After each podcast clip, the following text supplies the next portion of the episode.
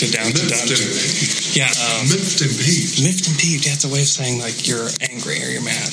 Don't be miffed and peeved. Miffed. Don't be miffed and peeved. I The word. I think it's real world. It's a real. It's a real. It's, it's a real. I don't. That's a real one? I don't use it, but it's Not in your vocab? Down to dunk. Yes. This is Steven Adams. Don't be miffed and peeved. No, you can't be miffed and peeved. Sorry. This is Steven Adams. You can't be miffed and peeved because you're listening to Down to Dunk.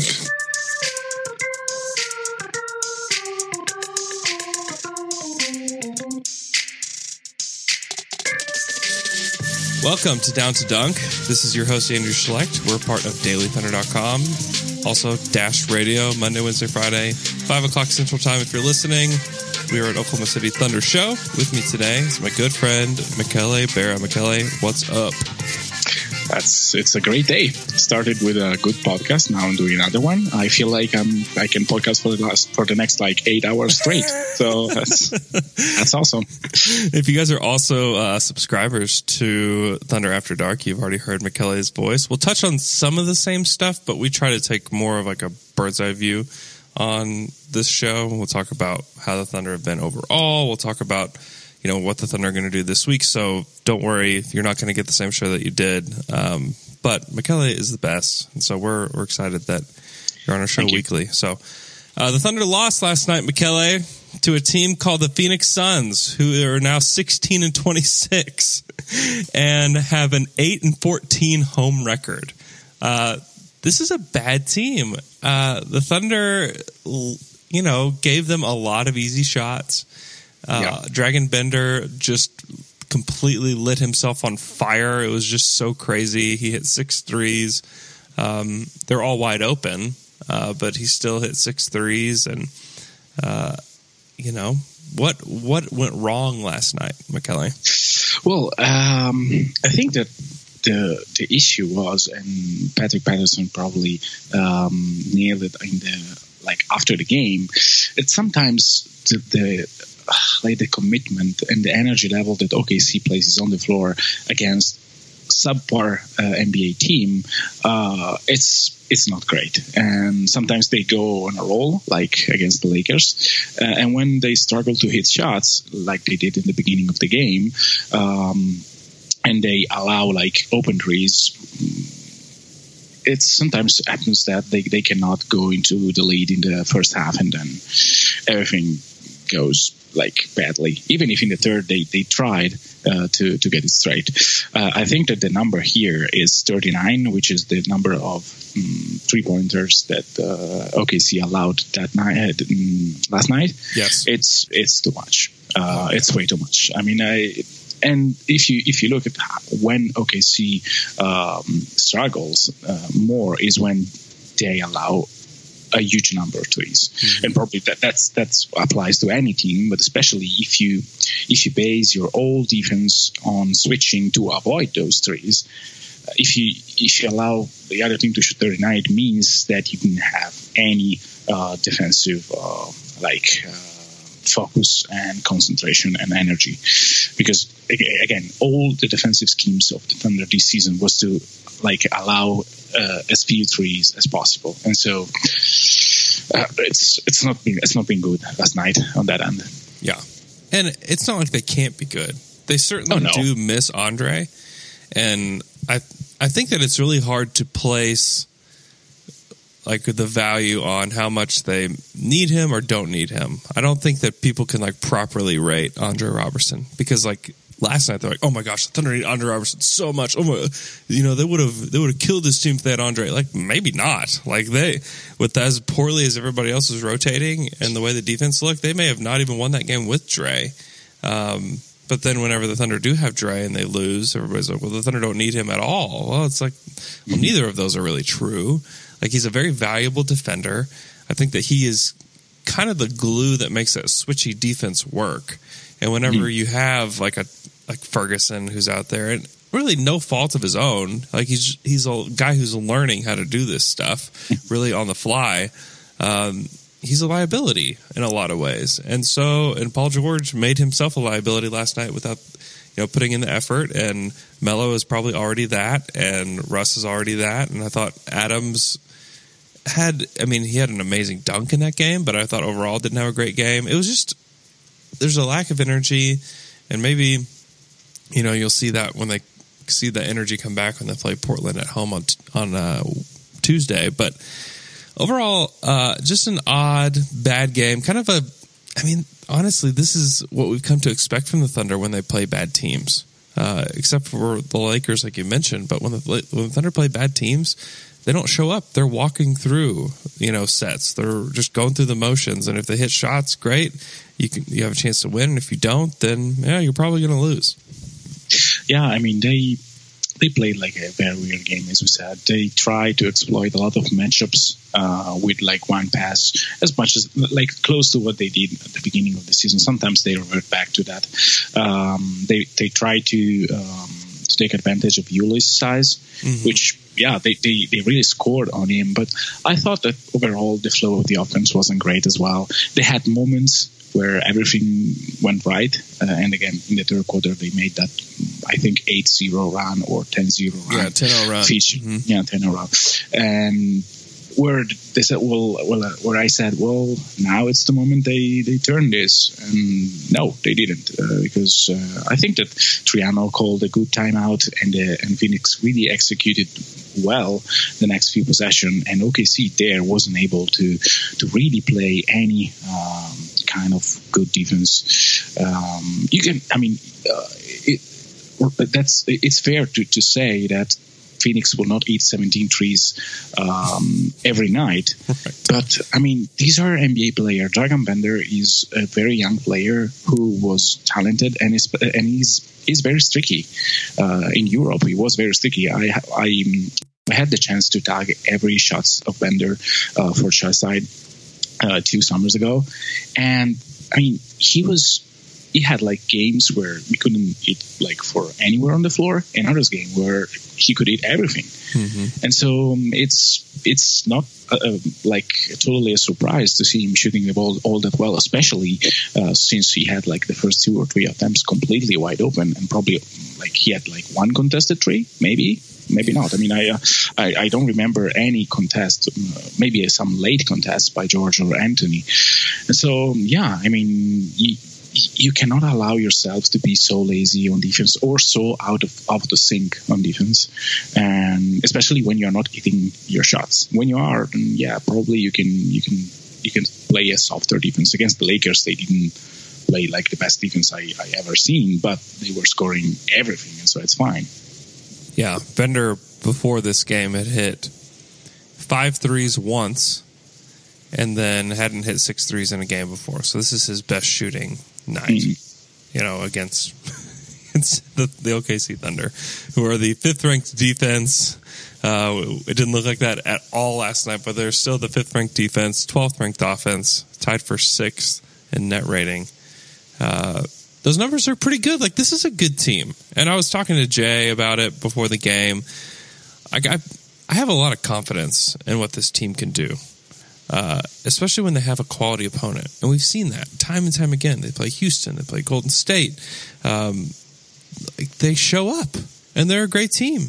And I expect to see a better team on the floor Tuesday night against Portland. And they've got a really tough back to back on Wednesday yeah. night in Minnesota, which I would, I mean, I would go ahead and call it a loss. Uh, but I think that they'll show up in Minnesota. Mm-hmm. Like this, this team, they're a veteran team, and sometimes these veteran teams they just think that they can show up and and beat the Dragan Benders and Josh Jacksons of the world, and probably most of the time they do. But if they don't give the effort, like these dudes are like in the top, you know, 200 best NBA player or best basketball players in the world. Like they're going to hit shots. Um, and speaking of Josh Jackson, like man, like I don't know if that was his best game of the season. Uh, probably. It probably was. He was really good. Like he was really impressive. He's a good passer. Uh, I thought he struggled. He definitely struggled to defend Russ, um, but he's gritty and he's he's fun. I I I thought he was great last night. Yeah, this is probably what uh, you expected uh, from him, um, picking up uh, picking up at 4 mm-hmm. in the last last year draft. I mean, he was this kind of player, like an energy guy, a shot maker. He he he made like good shots uh, yesterday, and so yes, this is what you can expect. The best version of jo- uh, Josh Jackson is some someone that can create for others, that crushes the rebounds, uh, and then can make like shots. Uh, and so I think that Phoenix missed him for a good part of the season. Um, but um, I think he can be that player. To, to which level, it's it's up to debate. But um, I mean, the material is there, uh, and also I, I can't be completely uh, mad about like Sun, the Suns winning because I mean I I really love Devin Booker and yeah I think I mean did I I, I told you the story about when I cried the night of the draft when they when Phoenix took him around. I, I almost cried. Yeah, I, I, I Oh, was all man. for that. That's a big what if. There's a lot of draft what ifs. Like those are kind of easy, kind of low hanging fruit ones. But that Booker one is huge, just because I mean they really could have used a guy like that off the bench. Um, he's so Yeah. good, and he's so Yeah, I- young still. How old is he? He's like he's The still Sabonis age is 1996, I think. yeah, which is So crazy. 21. Yeah, because he was 18 when he came into the league. Yeah. which is just nuts.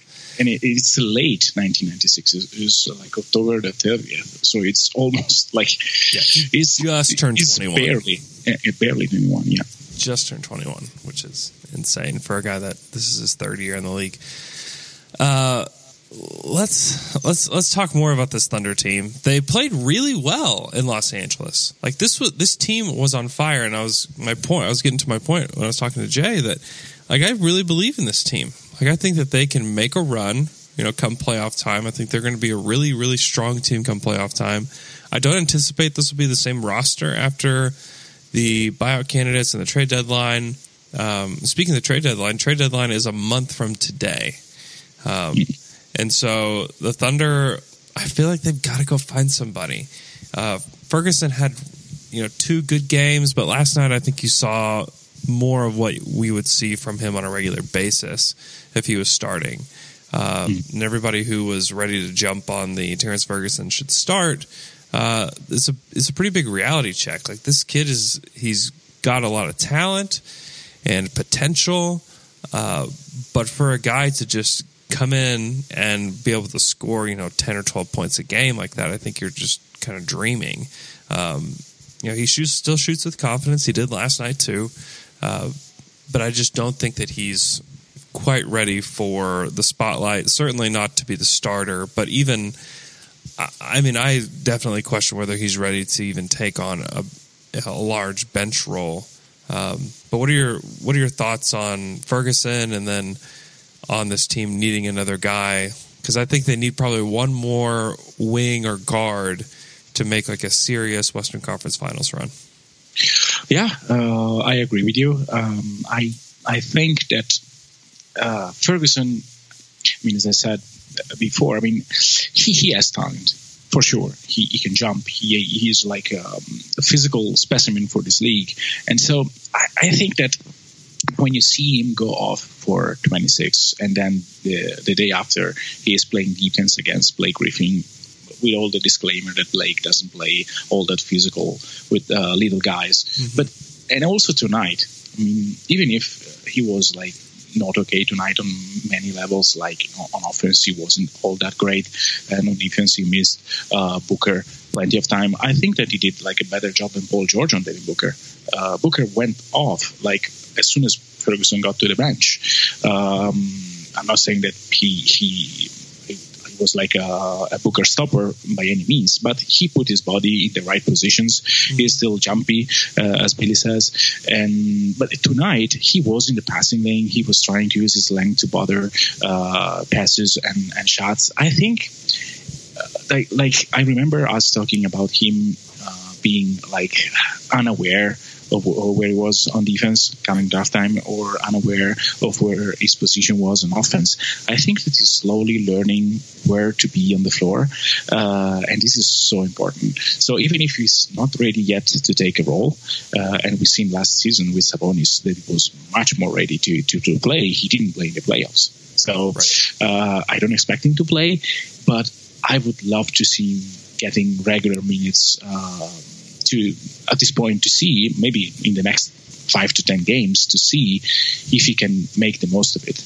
Because if you can give him uh, like 10 minutes per night, seven to 10 minutes per night, uh, maybe with the second unit, um, to to like keep learning about this position, um, where to be on the court, what to do uh, at this level. It's it's very important, uh, especially because I mean you, saw that he can go off on any night. Mm-hmm. Uh, if it's his night, then let him go. If it's not, then you can you have other people. And this comes this goes to I mean the idea that OKC needs someone else. I think the answer is yes, and it's not easy to find and um, OKC has not many uh, trade chips, and I think that the, that you have to trade Alex and Grant if you want to to get something reasonably good. And so in, in that in that case, you miss uh, uh, like a guard wing and someone that can play backup center. So it's tricky. Yeah, I mean, and I, you know, Sam has obviously a great track record in trades like this you know, at this time last year, everybody's like, well, what in the world can you get for Cameron Payne? Like, you're not getting anything for him. Uh, Sam has his ways. And at this point, like, I'm not going to doubt what he can do.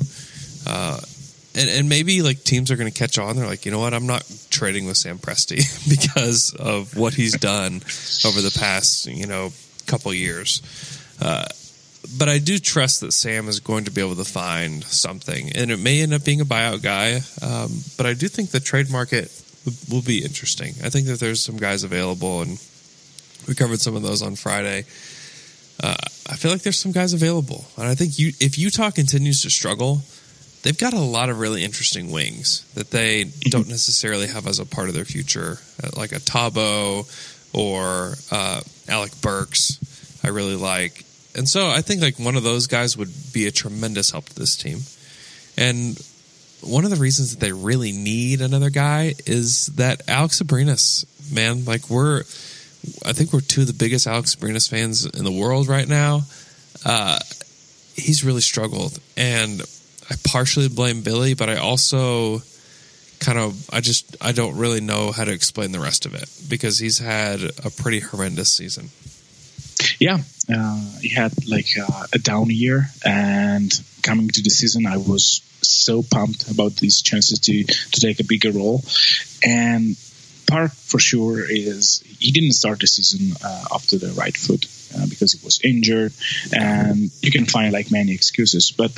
The bottom line is Billy doesn't trust him, and he right. he hasn't showed anything uh, to for like to have a case uh, for starting in, in place of, uh, of Terrence Ferguson. So, I mean, it's sure probably if Billy gives him like regular minutes every night and uh, he finds his footing with with the shot, then probably we will talking about something else. But also, uh, like from Billy's point of view, I mean, you really want your guy to be ready when you call them.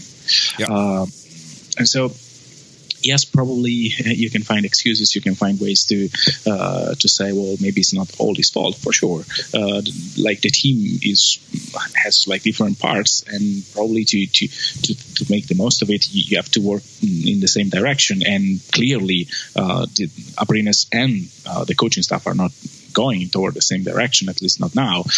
Um, and so I'm in some sense, it makes like what we said made made sense at the time because they were struggling to find like offensive rhythm, and OKC and Abrines like provides spacing, but the level that is played on defense is abysmal. Like, uh, like I, I, I, saw like some possessions where you say, well, what are you doing? Mm-hmm. Like you're, you're really out of the, of the like the rules and the, the, the, the the assignment that they have for you uh, on the on the defensive end. And teams were like targeting him uh, more than Ennis or any other player that we saw uh, wearing an OKC jerseys uh, as of late. So it's it has been painful painful to watch for me personally um, because I was again I was really high on uh, on Alex coming into the season. Yeah, he he fouls too much. He seems yeah. to be in the wrong place uh, on defense quite a bit. Uh, he seems like he's always trying to get to the spot um, that he's supposed to be at, like two or three seconds behind. Uh, you can't play those guys, and the Thunder need shooting pretty badly. They are 18th in three point percentage on the season, uh, and they don't really even. Well, let's see, where are they at in attempts? I think they're in the middle. They're 16th in attempts. They they could definitely stand to take more threes, and they need more shooters without a doubt. But we know for sure that Billy, if you can't defend, you're not you're not going to play. You know, Billy Donovan will not play you if you can't defend, and that's just been the story of Alex Abrines this season. And I think they should trade him. I really do. I think that they need another guy for this run, and I, I like Alex a lot. I think that if you sent him to a team like the Jazz, like he would thrive. Um, Yeah. It would be a perfect situation for him. And, you know, I think that next season you're going to see Alex and maybe Josh Huestis both on different teams. And the, I don't know if the Thunder are going to be able to get other wings. I think that, I mean, you, those are replaceable guys. They're not guys that you're, you know, you should be crying about. But I think that they're going to, you're going to look at both those guys and be like, the Thunder had those guys? Like those guys are on the Thunder bench? Because I really think that they both have a lot of talent.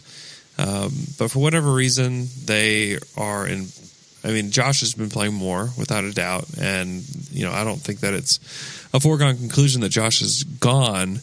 Um, but I just feel like Abrines has been a little bit mishandled this season. Uh, he's certainly been bad, but I feel like his role has been a little mishandled, and um, I think that they should do him a favor and trade him to a good situation and bring back somebody that Billy would play. Because like Alec Burks would play a ton for Billy. Uh, Thabo would play a ton Oh, for yeah. Billy. Yeah. Um, and both have been good this season. Both have been good from three. Both are, you know, Alec less so than Thabo on the defensive end, but they're both good defenders and uh, they would both play. And both could be, you know, Thabo's not as allergic to offense as Andre Robertson is. So I think that both those guys could, either one of those guys could close. So if the Jazz continue to struggle, they're going to want building blocks for the future. And the Thunder have at least a couple. And I would even consider trading Ferguson. I know that maybe people think I'm absolutely insane for that now after what he did against the Lakers, but you know, this is this is a different kind of Thunder team. In the past, like if this was like the Durant teams that you really just felt like this team's going to be around forever, then you know you don't trade a guy like that. But if you can get a guy that can help you today and is still going to be under contract for the next couple of years, that is a help now. I think that more so than ever with this Oklahoma City Thunder team, they need to consider those kind of things. Yeah, um, I was looking at the at some trades like yesterday, and I mean, Sefolosha and Udoh for Abrines and Grant, I would do it in a heartbeat, Yeah, like in a heartbeat. And maybe you, you need to add some pick. Maybe you need to like to endure the bill a bit. But um, as I said, I mean, to, to make a serious run, you need versatile versatile defender that can hit a three, and probably if you trade Jerami, a backup center because I, I'm I still com- I'm still convinced that the best way to use two pat is alongside uh, alongside a, a center, like a real center uh, that can uh, avoid him being paired with some like bigger guy on uh, on the defensive end. Um, so yeah, I mean I I think that OKC will look into that uh, and. Um, I'm not sure they will they will trade Ferguson unless like something exceptional uh, Yeah. comes into like Yeah, I agree. I don't think that they. Tra- I don't think that Sam will do it because I think Sam still has a pretty similar mindset that he did, you know, a few years ago. Um, but I'm just saying, I, I would even have said don't trade Ferguson back then. But today I'm, and again, people will probably think that I'm a big idiot because he he will contribute to this team in the next few years. He will for sure. Um, but this particular run is maybe the most important, maybe the second most important Thunder run ever. You know, as, Yeah. as far as how things go down the stretch. yeah and again I I, I don't think they they will uh, uh, it's not untradeable it, uh, it's for sure but you have to to really find a, um, a good trade partner because uh, with with rookies if you see something it's almost always worthwhile to uh, to give an extended look and see Yeah. uh, if that comes uh, comes handy. Uh, about the point of Huestis and Grant, I was also thinking about Lance Thomas. So, uh, do you remember when he was reasonably good on defense? He was hitting like probably close to, to none of his shots, but Right. you, you saw that um, like his shooting motion was more uh, compact than Robertson ones. Yeah. Uh, Robertson one. And so after that, we, I mean, the same reason that applied back then to, to Thomas, I think applies to Huestis. So maybe maybe he's just a good uh, player, but you can find many of them. I, I'm not sold on um, Josh being like a generational talent or, or something like that. So you, you can Yeah, yeah, yeah. you can. I mean, Lance Thomas is a good player, but how many Lance Thomas there are in the league? And so I think that Josh can be on that level, and so having him for two millions next season would have been like awesome. But uh, I'm not sure if that is a move that uh, in the end will matter all that much. So You can find you can find ninth, eighth, ninth, and tenth guys. Like those Yeah, are those exactly. are not those are the easiest spots to fill. You know, the Yeah. Thunder, if they can keep this team together, they've already filled the most difficult spots to fill. Right, Mm-hmm. Starting lineup, all stars, superstars. Like, oh, great, you've got them. Now fill a team around them. That's a lot easier, especially if if Paul George decides to resign, even if it's only one year, and there's veterans that are out there the Thunder are going to be able to get more veterans like they did at Ray Felton. You know, they're going to be able to get guys on the minimum to come and play in OKC. I just don't. I, you're right that no one should be like super upset about losing, you know, a Huestis or Jerami Grant or guys like that. Like these are replaceable guys um, for sure. And if they trade them, they're able to bring back somebody who's on a little bit longer contract or they could they could use this this year, I, I think it's worthwhile to to give that a look and to and to try that. No, and to, to be completely clear, I really like Josh Huestis as a player, and I if I if like the decision was up to me, I would probably have like confirmed the, the fourth year options because it's just Yeah. money, and probably you could have traded him back like in the summer before like uh, his cap hit, especially if he plays like okay during the season, you can send him out for free. If he's like terrible, like, come on, like two millions is just maybe maybe a second round pick, maybe. But you can give like cash considerations, and, and that's, Mhm. that's enough. I understand the decision that Presti made. You know, certainly a financial decision, but the further you get away from it, the worse it looks um, for OKC because he's at least gonna get, I don't know, like four or five million a year, probably at least from a team, which is not It much. depends. Um, It depends. It depends. How many like Shabazz Muhammad took the minimum last season? Like after having like a an okay season, Yeah. like there are players that play worse than him, uh, and so I mean maybe like coming like during the free agency, the big pieces will will uh, will go out early, and then like every team basically is capped out, and who is going to offer like more than the the two millions and a half that OKC can to Josh? Maybe no one. yeah, Uh, I think it's a gamble, and like there, it is like I, again, I would I would have taken like another direction, but next year like the teams will have close to zero money uh, to throw around, and if you haven't had like a player under your wing, uh, it's I'm not sure if you if you go out and say, well, I, I'll offer like the mid level exception of half of the mid level exception to Josh. Uh, like I don't know.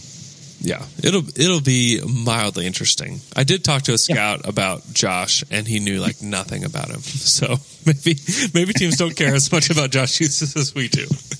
Yeah. Um, Let's preview some games for for this week. So Tuesday night, the Thunder get the Portland Trailblazers, who are they just beat San Antonio last night, but San Antonio without Leonard, who is hurt again, which is so crazy. Uh, I feel really bad for Kawhi. I don't know how long this will keep him out. He's got like a partially torn shoulder. I think that's right. Um, this is all at the top of my head, so I'm not. I'm not reading anything. Um, I don't know how long that'll keep him out, but it really sucks for for him and kind of this season for him uh, has been kind of a bummer. But the Spurs continue to be the Spurs, and they're just probably going to win, you know, eight of their next ten games anyways. But Um, it's a big deal. It's kind of a big deal for for him to be out. But the the Blazers, um, they're they're kind of a confusing team to me. I kind of like what they have. They're they're twenty one and eighteen. Uh, they've got a good defense. Their offense has been abysmal this season. I'm trying to look up what their offensive rating is um, today because they've just been awful, um, which is strange to look at their personnel and to think, yeah, they're 24th in offense at a 103.1, uh, and then their defensive rating, they're fourth, just actually they're tied with OKC for the fourth spot at 102.8, and they have a 0.3 net rating uh, which is good for 15th. So like they're like a okay team, uh, but we saw earlier this season the Thunder played them and they got pretty hot. Uh, and so it's been a while since these teams have met, and I feel like they're very much different teams at this point in the season. And the Thunder, if they show up, will uh, should be able to take care of this team. Yeah, um, and also there are like uh, when a player uh, needs to go out uh, on the record and say, um, I'm quoting, like I always say, we play for a great person, and whatever struggle that we have is not his fault. His fault, referring to Terry Stotts, and this is Lillard. Yeah. Um, I think that he, like, the situation that they have in Portland is weird. Like Terry Stotts is one of the like the better coaches in the NBA. Mm. Uh, he's, I mean, his sets are great on offense, and to see them struggling this uh, as much as they as they as they have in this season is is very confusing, as you said. And so they will probably have all the motivation to go out against Thunder and to prove that what they are doing uh, is worthwhile. Uh, also for for their coach, because I think that that group is uh, even if weirdly uh, uh, like United they are, uh, they are a whole thing, and so uh, they they will have extra motivation. Um, when they play the Thunder, and so I'm I'm looking forward to see uh, which phase of OKC will show up next game. Yeah, it's it's a big deal. I think part of the the problem with the Blazers is that they just have such a lack of shooting, like similar to the Thunder, basically. Um, that the guys that hit from three, like Meyers Leonard, has shot well from three, but he didn't play. Uh, CJ McCollum is 42% on the season on 5.7 attempts a game. That's great. Uh, Shabazz Napier, who is playing way more than he should for this team, um, 41% from three. Al-Farouq Aminu uh, is a guy that we've kind of been texting back and forth about, a guy that John Hamm has brought up as like a guy that would be really great for OKC. 40% on 4.8 uh, three point attempts per game, which is kind of crazy. And then Damian Lillard's only 36% from three this season, um, which is which is a little little crazy. Uh, and he's also he was held out of the previous game with a right calf strain, uh, and they don't know if he's going to play against OKC. So that would be kind of a big deal if Dame didn't Yeah. play against OKC. Yeah. Um, but yeah, Dame he's had down seasons before.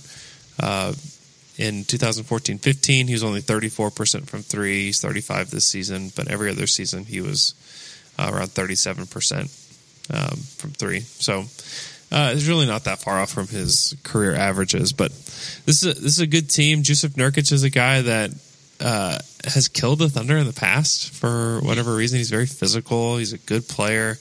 Uh, he's not as good as everybody thought he might be down the stretch of last season, um, but he's still really solid. Uh, they've got, you know, Evan Turner plays a big role for this team. Harkless plays a big role for this team, but um, overall, this is this is another winnable game at home. The Thunder usually play better at home, uh, unless they're playing Dallas. Um, so this is again like this. The Thunder have a favorable matchup here uh, against the Blazers, especially if Dre can play. Here on Basketball Reference, it says that Dre isn't expected to be back before mid January, and I hadn't heard that before. So I don't know if they have information or if they're just like throwing that up there, and then when he comes back, they'll just put him in as active. Um, but I, I don't know anything about Andre's status as of today. We may know more later on after practice. Um, but yeah, it's that's that's a big deal too. If, if they can get Dre back, and if Lillard is playing, uh, they're they're going to need a guy like Dre to defend those guys. Yeah, and we we discussed that a lot. Um, one of the things that the, the Thunder needs, um, it's someone that can guard little players because I think that. Um, like Andre does a great job for sure. Um, I think that Paul George does a better job against bigger guys. Yeah. and yeah, he can of course defend like a guy, like uh, ball handlers. But I think that if OKC can find someone that can play um, alongside Russ and with the second unit that can really stop uh, smaller guards, that would be a key. That's why I, I love Aminu, and I will do it again in heartbeat. But finding someone that can actually guard um, the point of attack uh, would be so useful for OKC. Yeah, yeah, without a doubt. That's like another like Thabo would be. we, Yeah, we know, was- we know Thabo well. He would be fantastic at something like that. Exactly. I mean, like Thabo was probably Thabo Perk was the best pick and roll coverage uh, duo in the NBA for a long time, and and it's weird that now like uh, Robertson and, and Adams are basically doing the same.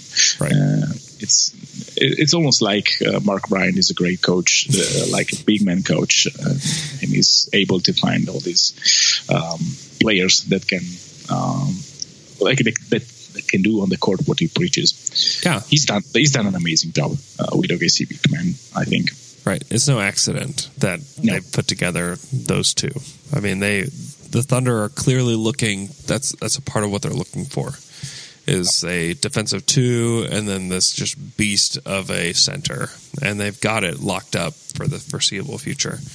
Um, for the Thunder, which is really helpful to maintaining like this top five level defense. You know, you wonder like how do the how do the Thunder have a top five level defense? I think that you look at that first. Yeah. So the Thunder have a back to back, which is not great. They play the Minnesota Timberwolves in Minnesota. So this is a true back to back. The Thunder had the LA back to back because they get to stay in the same hotel, they play in the same building. You know, it's barely a back to back, except for you're just playing two nights in a row.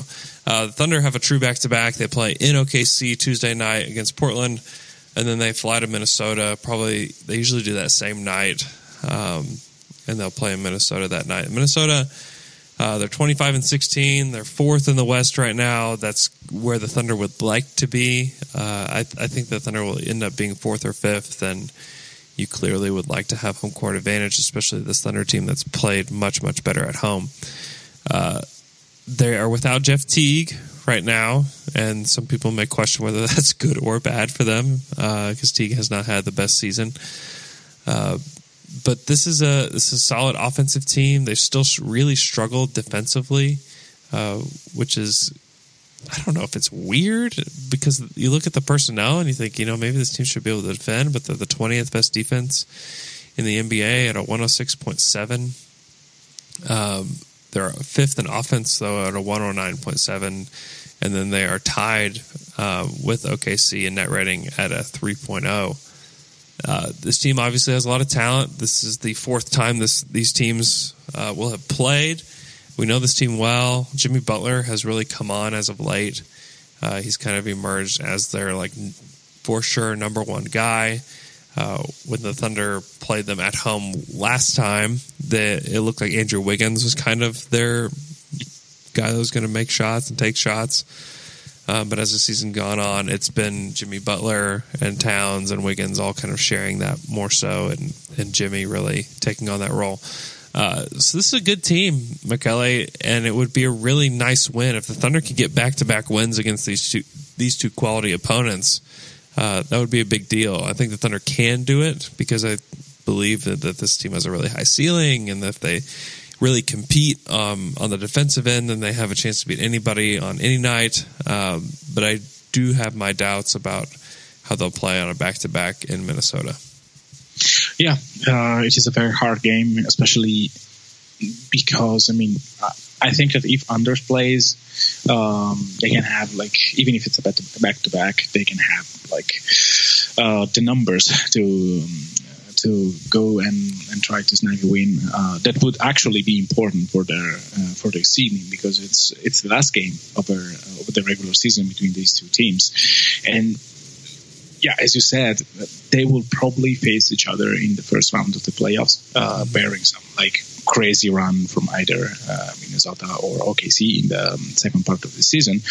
And so it's really important. And I think that the uh, when OKC realized that that is an important game to win, they usually show up.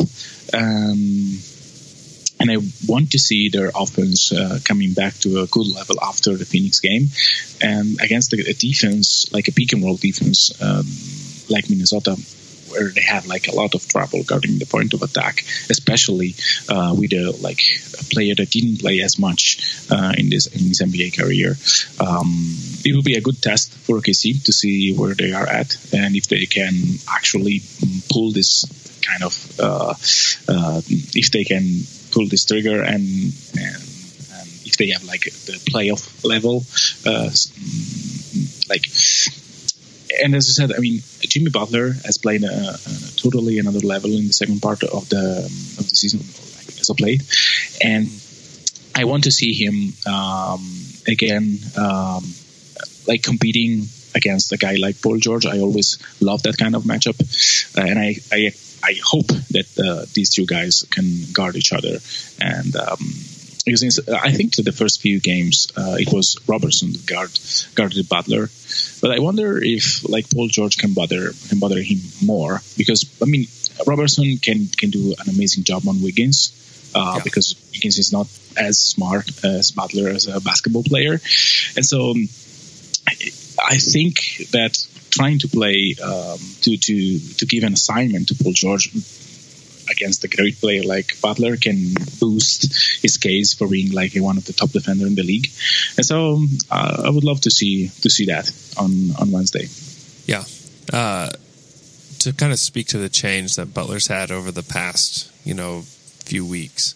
In November, in 15 games, he was 17.9 points per game, 4.5 assists. In December, he was 26 points per game, 5 assists. I mean, that's that's a pretty stark difference, almost 10 points per game more for Jimmy Butler. And he is, again, established himself as the best player on this team, which we all knew that before. Um, but now that he's actually taken that role on, I think that it's helped Minnesota be a better team. Uh, so the, the kind of weird thing about this team is that they've got a really great defensive coach. They've got a few good defensive players, but I feel like the missing link in them being a great defense is that Towns is just not any good. Um, what is up with that? Because I didn't like coming in to the league. I did. I thought he was supposed to be a good defender. I thought when he had KG alongside him, like he played pretty well defensively his rookie season. Um, but can you explain like why like what is bad about him on defense?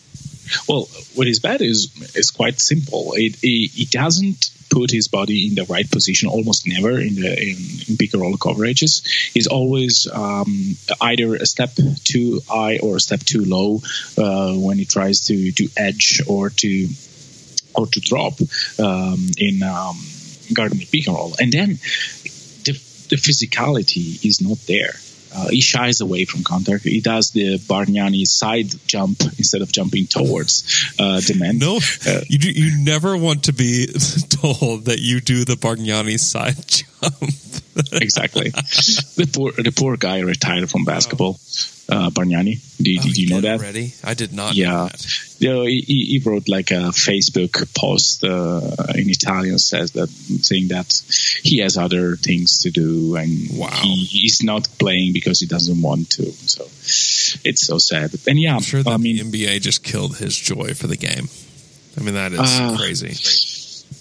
Yes, but I I'm not sure how much the NBA is to blame there. Um, Interesting. Yeah, we don't I have mean, to talk uh, more Bargnani. We can talk no, Bargnani no, off the pod. Sorry, but the side the side step is real, and so yeah. um, having KG there probably uh, gave him like the right start in this league. I remember Zach Lowe talking, um, making like a, an interview with him and saying afterwards the town was killing himself because he wasn't in the right spot defensively. Huh. I'm sure that that uh, attention for details details on defense is no longer there um, because you can see him getting at least um, is not improving, and so um, he's static in his improvement on defense. And so it, it's really weird coming off um, Ken, the, his Kentucky stint because he, he, I mean, he was doing the right thing back there. Granted, the NBA talent is totally different, and for centers, it's much harder to learn how to play defense in the league um, compared to other positions. But man, he he doesn't put uh, like the effort there. Uh, like a friend of mine that follows Minnesota closely said to me that in the last two weeks, it seems that he's getting a tad better on that end. That we will see that if that is true or not. But um, he's so disappointed as well. So. Uh, I'm not sure what happens with him. He has all the tools, all the like. He's smart. He knows where to be if he wants to. So it's just a matter of how how much do you want to be the best on on both ends. Yeah, and I think that it's easy to focus on Towns' defensive deficiencies because of how much it hurts his team, but he is. We talked about Josh Huestis not being a generational talent. Uh, Karl Anthony Towns is a generational talent. He's Oh, yeah. Oh, yeah. his offensive ability uh, is close to unmatched in the NBA with the way that he can stretch out and score in the post and pass. And I mean, he is absolutely outstanding. And I more and more understand the Taj Gibson pairing with him. Um, when they did that this summer, I was like, that makes no sense. You have no spacing. Like Towns can space, um, and he really, I really feel like he needs a tough nose guy next to him to be successful, um, and for this Minnesota team to be successful. And I think that that Gibson signing was one of the better signings in the offseason for a team because without him, like if they, I don't know who they'd start. If I don't think they'd start Dieng next to him, but if they started had to start a guy like Dieng next to him, like who knows where they'd be? Even if they had Jimmy Butler, like they may, you know, be one of the worst defenses in the NBA. Uh, you know, they're already bottom ten. You know, they may be bottom five without Gibson, and you know, be in big time trouble. So you know, Towns needs somebody. Even like like if he had like an Ibaka next to him, that would be almost perfect. Oh, Like, oh wow, that would be awesome. But yeah, he's he's great, and it's easy to kind of be down on him because he's not where he should be defensively. But he's still, I think he's twenty one too. Like he's Yep. super young. Like he's like we're, he's still like five or six years away from his prime.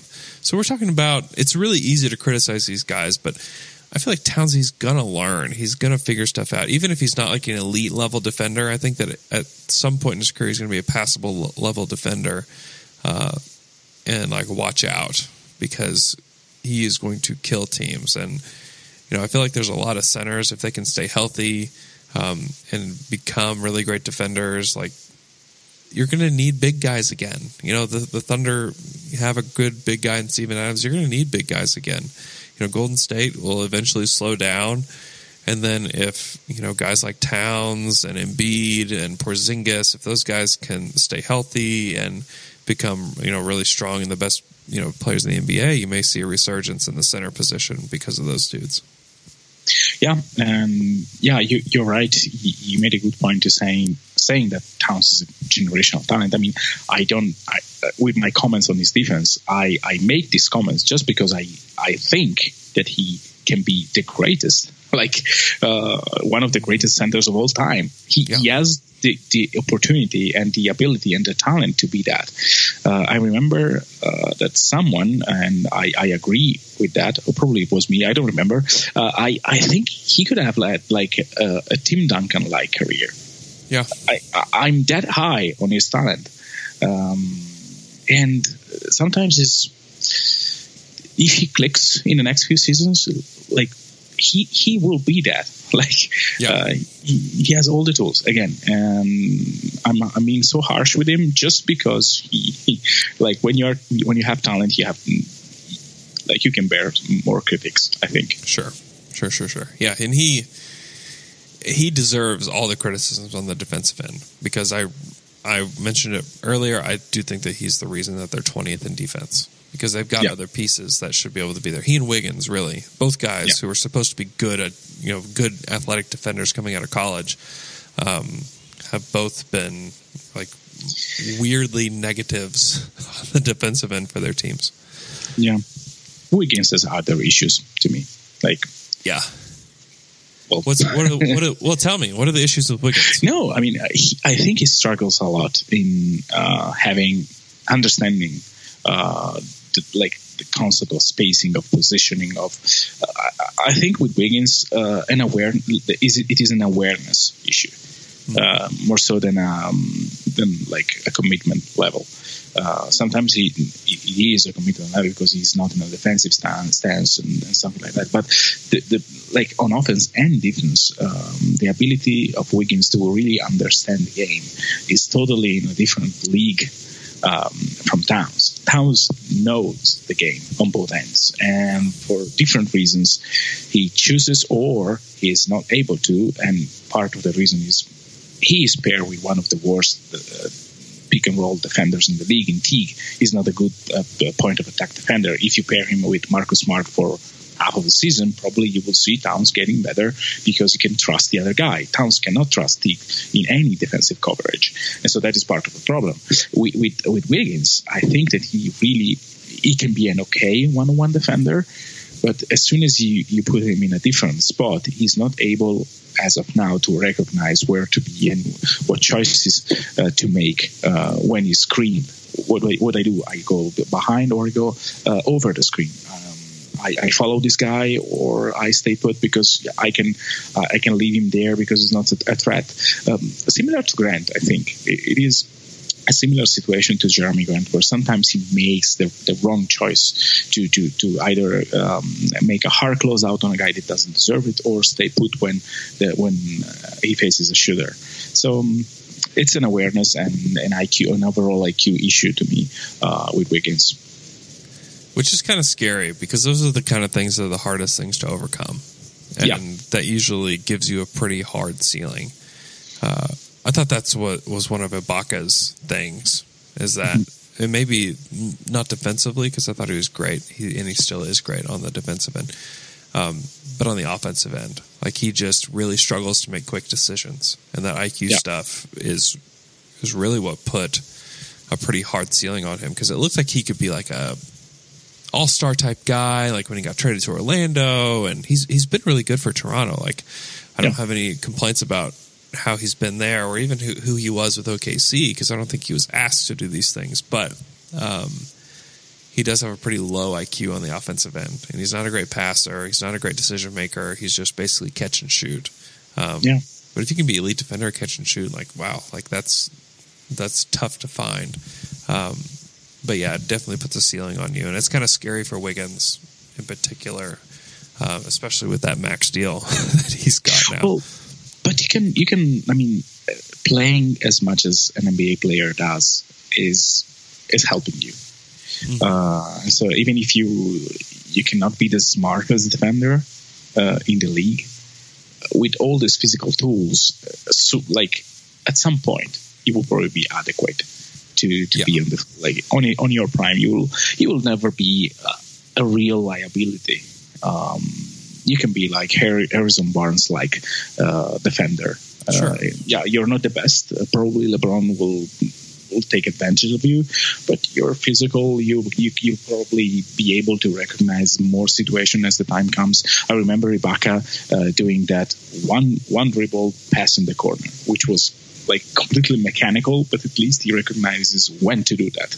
Yeah. and he was applying something. So um, yeah, if a new situation comes to you, probably you will not able to recognize what to do, but you see a ton of situation and you practice a ton of stuff, and so sooner or later you will some things will get uh, like inside you in some sense and you will be able to recognize part of, like a lot a lot more situation than what you do now and so yeah uh, it put a ceiling a certain ceiling on your defensive IQ for sure last game of the week, the Thunder get two days of rest after that back to back, which will be nice, and then they get to play in Charlotte on Saturday night.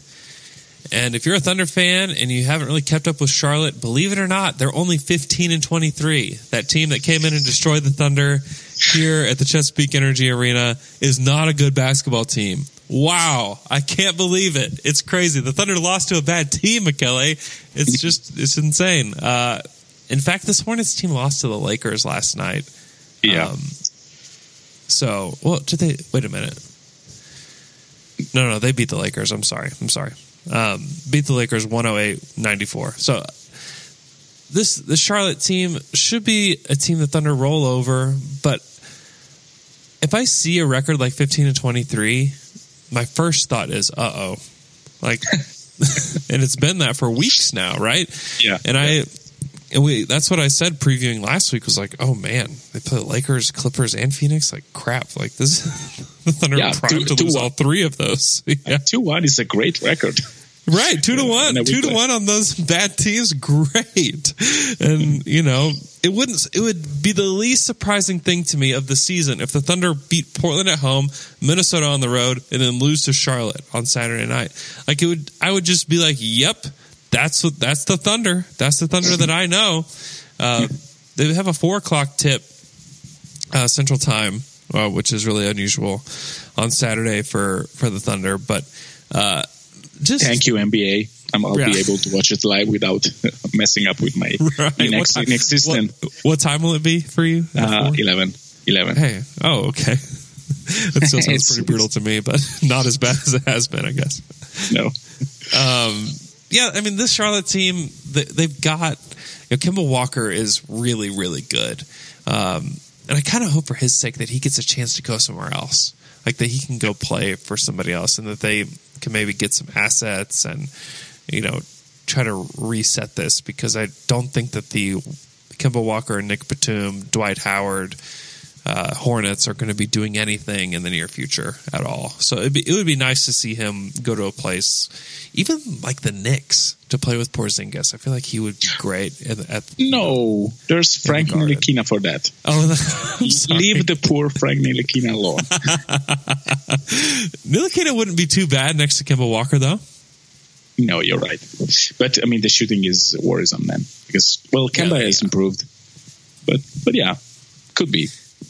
Yeah, but he's I don't know Kemba. I feel like he's very good, and he he deserves a little bit of a spotlight. I feel like I feel like he would be great um, for a big market team like that. They would fall in love with him, kind of like the Isaiah Thomas and um, in Boston. You know how the country fell in love with this dude because he's this little guy who's doing big things, and I think Walker is he's bigger than um, Isaiah is, but he's kind of in a similar mold where he um, he's really good. He can score a lot. He's a good facilitator. Um, but again, the Charlotte team not good.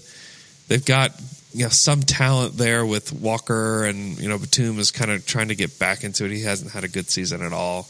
Um, Dwight Howard's Dwight Howard. You know Jeremy Lamb's been one of their most used players um, on the team. He's at 26 and a half minutes per game. Uh, they also play uh, Marvin Williams and Michael Gilchrist a lot, who um, MKG is is really not even close to what people had hoped he would be um, No. in the NBA. And I feel like he could he could probably use a fresh situation as well. Um, but yeah, not a good team. But again, we saw not a good team last night with the Thunder uh, losing to Phoenix, and uh, we've seen this team, this Thunder team, lose to this exact Hornets team. Uh, they're missing Cody Zeller still. He should be out for this game as well. Um, he's supposed to miss six weeks, um, and I think this should be toward the tail end of it. But uh, we shouldn't see him, and he's one of the really one of their better players on the team. Um, but yeah, not a good Charlotte team. But again, the Thunder are really awesome at making bad teams look good.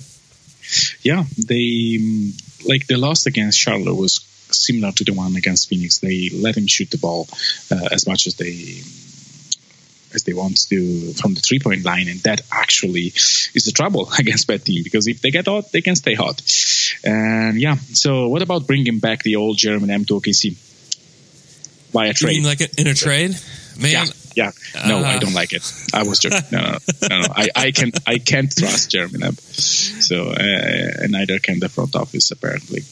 So, Yeah, he he feels like a guy that Billy wouldn't play, no, if Well- only because he looks so tired.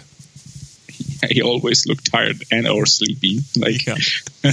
every time. No, I like this team. Um, when they are healthy, they can be like an eight seed, probably the seventh seed in the West. They have so many injury issues, uh, so it seems like the two conferences need a team that is like ragged by injury. On the we- on the east is Charlotte, on the west is the Pelicans. It seems like these two teams can can't find can catch a break uh, in terms of injuries. Every year they have something serious. Every year their best player is injured. So it's I mean, they, they all need a fresh start. Uh, Kidd-Gilchrist need a fresh start. Kemba uh, need a fresh start. Uh, or they need like a two, three year span where they can actually play healthy for a full season. Yes. Um, yeah, parties like actually trading for guys or signing guys that are that have like a uh, and like a bad injury uh, record, but part of just being unlucky. Yeah, without a doubt. Uh, Michele, anything else before we go? So I think we we said it all. I mean, I, I really hope that the Thunder can can have like a good win against a bad team, which is something uh, weird to ex- like weird to ask for uh, a contender level or semi contender level team. But yeah, that that Right. is what I, I, I, I want to I want from this week. Yeah, well, what they did to the Lakers, like we'd like to, Exactly. It's, it's good to see them just absolutely just rip a team to shreds. Yes. because the team has a lot of fun, and I feel like it really helps them build on something. I really think that beating the Lakers helped them build on, you know, being able to beat the Clippers on the second night of back to back. A Clippers team that had been playing really well, um, you know, as of late, and so that was that was a really nice win. And so, Yeah. I feel like if they can roll Portland, and I feel like they can gain some momentum into Minnesota, and then if they can, whatever, it, I don't know what it takes. I don't. I don't know if it's coaching. I don't know if this is just these veterans that are just like, yeah, you know, we're playing Charlotte, we're playing Phoenix, you know, Sacramento, whatever. You know, I don't know what it is, but they need to figure it out because if they are going to gain ground on Minnesota and they are going to have home court advantage in the first round, like they've, it starts now. Like you can't get to February, um, and you know just hope that that's going to happen for you. Like it's just not. Like they've they've got a pretty weak month. They don't play a lot of games this month. They're going to have a chance for some rest. They've got to go in and destroy a Charlotte. They've got to kill Sacramento and the Lakers at home next week. They've got to destroy Brooklyn, you know, at home. They, they've got these easy wins. These should be quote unquote gimme wins, but they've given away so many of these gimme wins because they're not playing good defense. They're missing their free throws. They missed the, you know, they missed a lot of really close, easy shots last night too. I mean, it was just, it's just bad. It's just un, it's really just unfocused basketball to me. And if Yeah. they can remain focused against these bad teams, I think that they should roll them pretty easy. But uh, that remains to be seen. Uh, Michele, Yep. thanks for coming on the show. Uh, do you have something else to say? I'm sorry. No, no, no. Okay. I will say yeah. That's all right. Uh, No, no. Thanks for Uh, having me. Yeah, thanks for coming on again, Michele. You got to follow Michele on Twitter. He's always has really smart thoughts that he puts out there at Mikey Barra. Follow his project um, at chart underscore side. If you love the draft, uh, Michele and uh, his project chart side will cover a lot of draft stuff. And so make sure that you're following them for that. Um, and for Thunder stuff, as always, uh, please follow him. Follow us on Twitter at Down to Dunk. Please leave us a five star iTunes review. You guys have been so, so kind to do that. If you have time today, just click through your phone, search Down to Dunk in your iTunes app.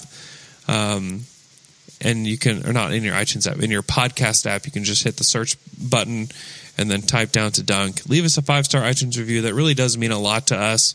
Uh, we put a lot of effort into making you guys Thunder shows every week. Uh, and if you listen week in week out, leaving five stars is a really great way for you guys to kind of give back to us a little bit. So we appreciate that.